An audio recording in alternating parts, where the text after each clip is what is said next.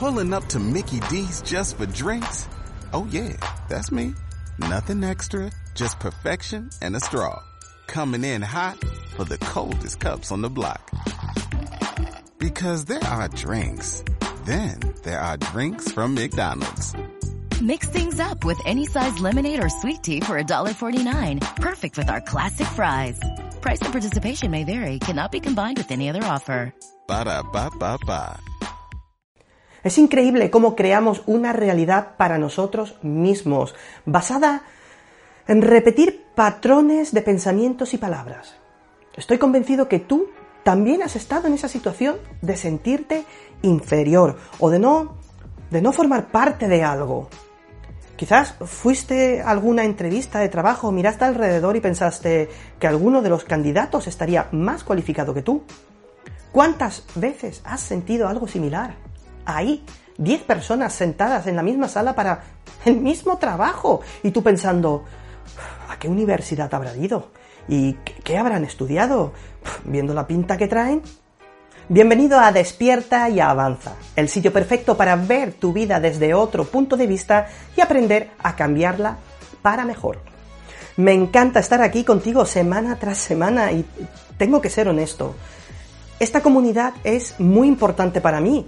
Cada semana estoy deseando poder darte una nueva entrega y así puedas gestionar mejor aún tu vida. Para despertar y avanzar. Me encanta pasar tiempo contigo. Hoy te quiero hablar de algo muy potente.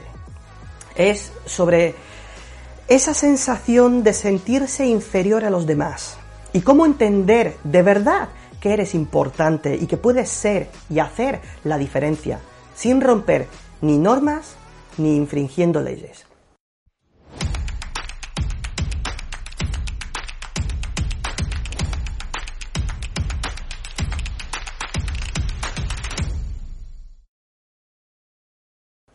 Me duele literalmente el alma cada vez que veo mensajes, comentarios y publicaciones en las redes sociales.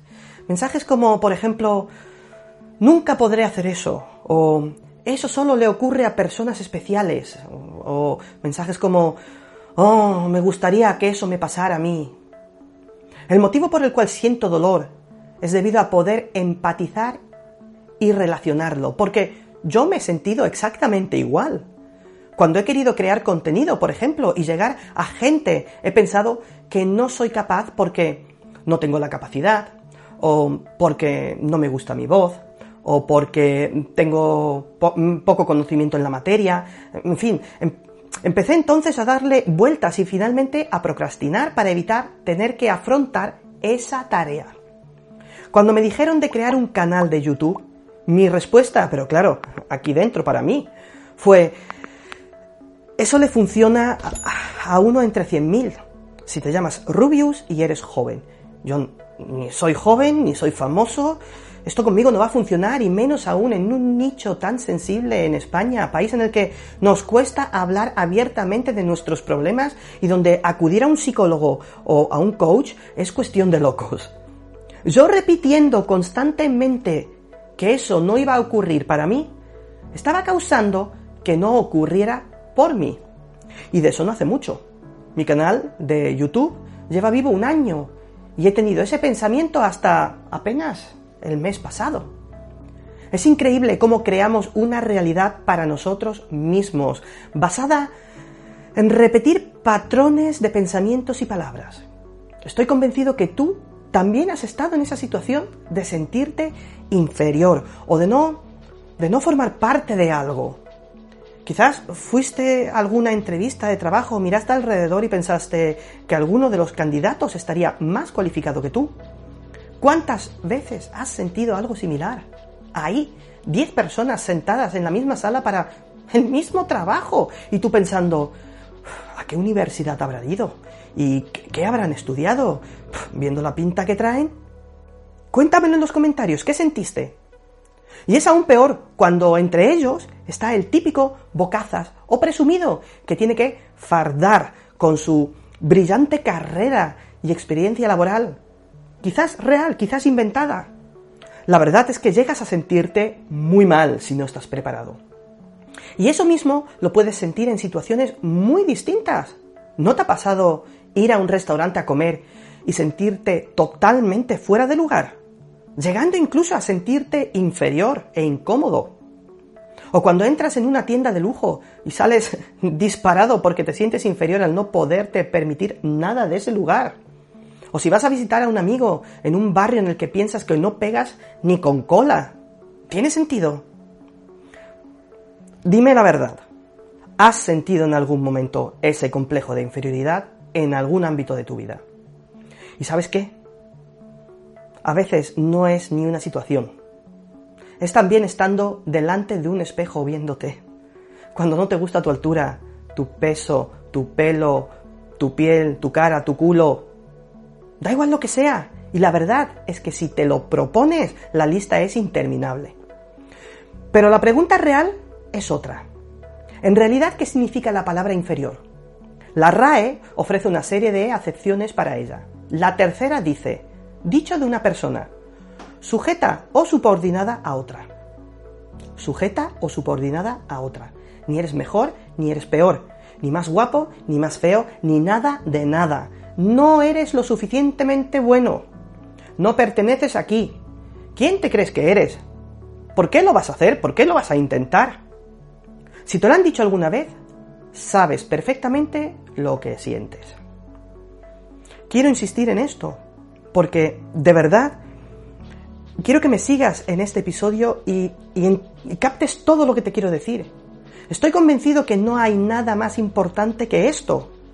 Si esta es la manera en la que constantemente transcurre tu vida, pensando que no eres igual de importante que los otros, o incluso más, ya no a nivel comparativo, que no te ves importante para ti mismo. Es una infección dañina para tu bienestar emocional y por consiguiente afecta a cómo te presentas. Sí, a cómo te presentas en el trabajo, en tu relación, en tus amistades y en cómo te presentas en cualquier lugar y situación. Siempre estarás situándote en el fondo, humilde, sumiso y seguro, viendo y viviendo una vida que no te toca vivir. Hay una bonita frase atribuida a un sinfín de personas varias que dice así, el barco está más seguro cuando está en el puerto, pero no es para eso que se han construido los barcos. ¿Tiene sentido la frase? Los barcos no se construyen para quedarse en el puerto, se construyen para que salgan a navegar contra viento y marea, para ayudar a otras personas en desplazamientos y suministros. Y eso mismo es tu misión de vida, salir del puerto, vivir la vida y llegar a tus destinos. Se trata de vivir, viajar, aprender y crecer. ¿Por qué vivir de manera humilde quedándote en el puerto y seguramente vivir pisoteado? No estás aquí para eso. La persona ideal vive y crece en una sociedad a la que considera pertenece e importa. Y eso genera una presentación sana y estable. Lamentablemente, eso no es el caso para todos nosotros. Seguro que tienes amigos que se sienten mal porque están demasiado gordos o demasiado flacos o son demasiado altos o demasiado bajos o les faltan estudios o han estudiado y piensan que no les sirve de nada o tienen la nariz torcida o la boca grande, yo, qué sé. Y aquí mi respuesta inmediata a ti, a ellos y a cualquiera que se sienta inferior. Que te preguntes, ¿quién te ha dicho eso? ¿Y por qué te crees que eso es verdad? Mi mayor incógnita es cómo se desarrolla esa sensación de inferioridad. Porque es algo que me fascina, es algo que tenemos todos en alguna faceta de nuestra vida. Anda ahí, está ahí. Y lo peor es que intentamos compensar esa inferioridad y nos pasamos de rosca. Volviendo a la entrevista de trabajo, a esa sala con candidatos, si consigues el trabajo, lo más probable es que en la empresa no veas a nadie más de esa sala trabajando allí. Acuérdate del bocazas que presumía de sus estudios y su experiencia. No te puedes ni imaginar la cantidad de personas que sobrecompensan por su sentimiento de inferioridad con el fin de sentirse mejor. Todos sentimos inferioridad en un momento dado y por el motivo que sea. Pero, ¿cómo se desarrolla esa sensación de inferioridad. Alfred Adler, fundador de la escuela conocida como psicología individual y colaborador de Sigmund Freud, consideró que toda experiencia humana relacionada con la sensación de inferioridad durante la niñez queda tan marcada en nosotros que pasamos el resto de la vida queriendo compensar esos sentimientos. ¿Me explico? Todos los humanos sentimos inferioridad durante nuestra niñez y luego pretendemos pasarnos la vida compensando precisamente esos sentimientos. Asimismo, dice Adler, que esa sensación también se puede utilizar como motivación sana. Esos sentimientos de inferioridad pueden impulsar a un humano hacia arriba, de modo que esos mismos sentimientos le ayuden a vencer sus problemas. Y a eso es a lo que quería llegar. Porque lo habitual es que consideres esa inferioridad tu debilidad, pero en realidad se convierte en tu fortaleza, la que te lleva a superarte cuando la ves desde otra perspectiva. Lo que ocurre es que por lo general no la reconoces. No le das la oportunidad de convertirse en fortaleza. De modo que con esto asimilado entiendes que puedes ser beneficioso mm, sentir inferioridad. Te impulsa a tomar acción y perseguir una mayor sensación de seguridad. Pero cuando te pasas, puedes llevar a puntos de sentir vergüenza y culpa. Y sobre esto, en concreto, quiero hablarte hoy. Quiero que al finalizar este episodio tengas la sensación de estar aquí por un motivo, que eres importante, que perteneces aquí y que no quieres ser nadie diferente a esa persona que de verdad eres. Así que aquí tienes los motivos por los cuales te sientes inferior a otros. Cuando ahora empecemos a enumerarlos, también empezaremos a desmontarlos, porque si no los desmontas siempre se quedarán ahí, como cuando abres una caja de Amazon. Rompes el precinto, arrancas la primera solapa y al final tienes la caja deshecha y la tiras. No puedes tirar la caja a la basura sin desmontarla. Ahí van los motivos. 1 los medios. Hay una cita de Malcolm X que quiero compartir contigo. Los medios son las entidades más poderosas del planeta.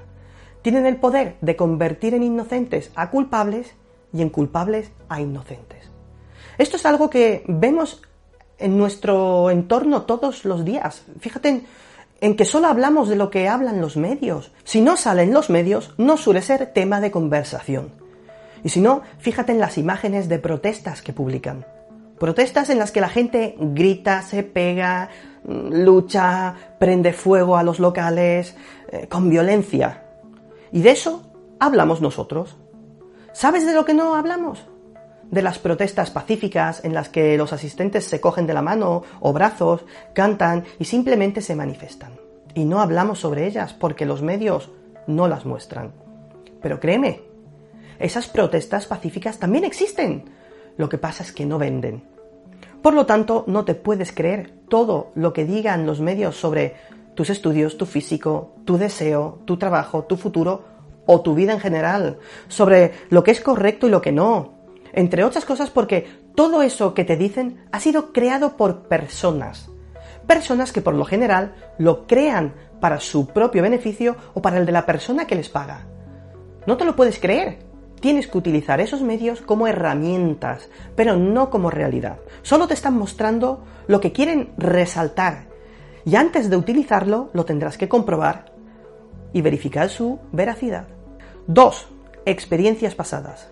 El doctor Joe Dispensa dijo las siguientes citas. Tu personalidad crea tu realidad personal. Y tu personalidad está compuesta por cómo actúas, cómo piensas y cómo te sientes. Si tu realidad personal está creando tu personalidad, eres una víctima. Pero si tu personalidad está creando tu realidad personal, entonces eres un creador. Dicho de otra manera, si quieres cambiar, tendrás que pensar sobre lo que estás pensando para luego cambiarlo. Es la raíz de por qué eres como eres en la actualidad. No te vas a levantar un día sintiéndote más seguro, así porque así. No. Necesitas empezar de cero. Te propongo un ejercicio. Y esto no son deberes, es tu vida. Toma un folio y escribe en él. Me sentí pequeño cuando... Me sentí atacado cuando...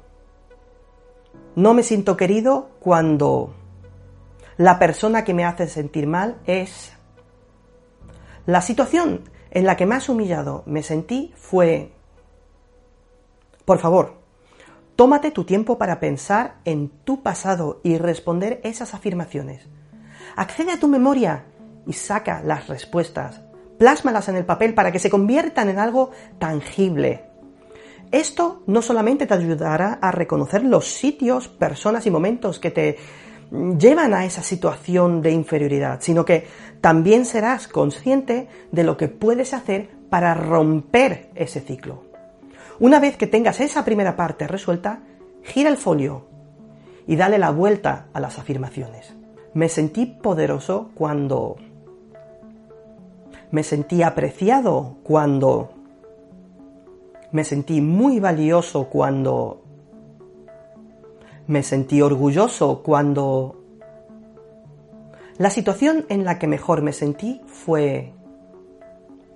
Una vez lo hayas terminado, verás que has tenido muchos momentos en los que has superado tus expectativas, tus habilidades intelectuales y tus limitaciones autoimpuestas. La realidad de nuestro cerebro y nuestro cuerpo es aferrarse a lo negativo porque es una emoción más fuerte, lo que causa que te fijes más en esa memoria negativa y lo grabes a fuego en tu mente.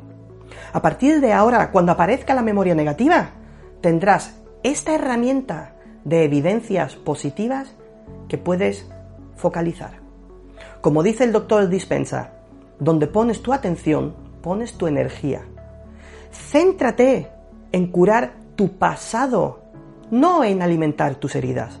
A partir de aquí empezarás a notar el cambio en tus hábitos y cómo van siendo menos frecuentes tus complejos de inferioridad. Empezarás a vivir bajo tu propia mirada, con lo que opinas de ti y no de lo que opinan los demás. 3. Nuestra realidad actual.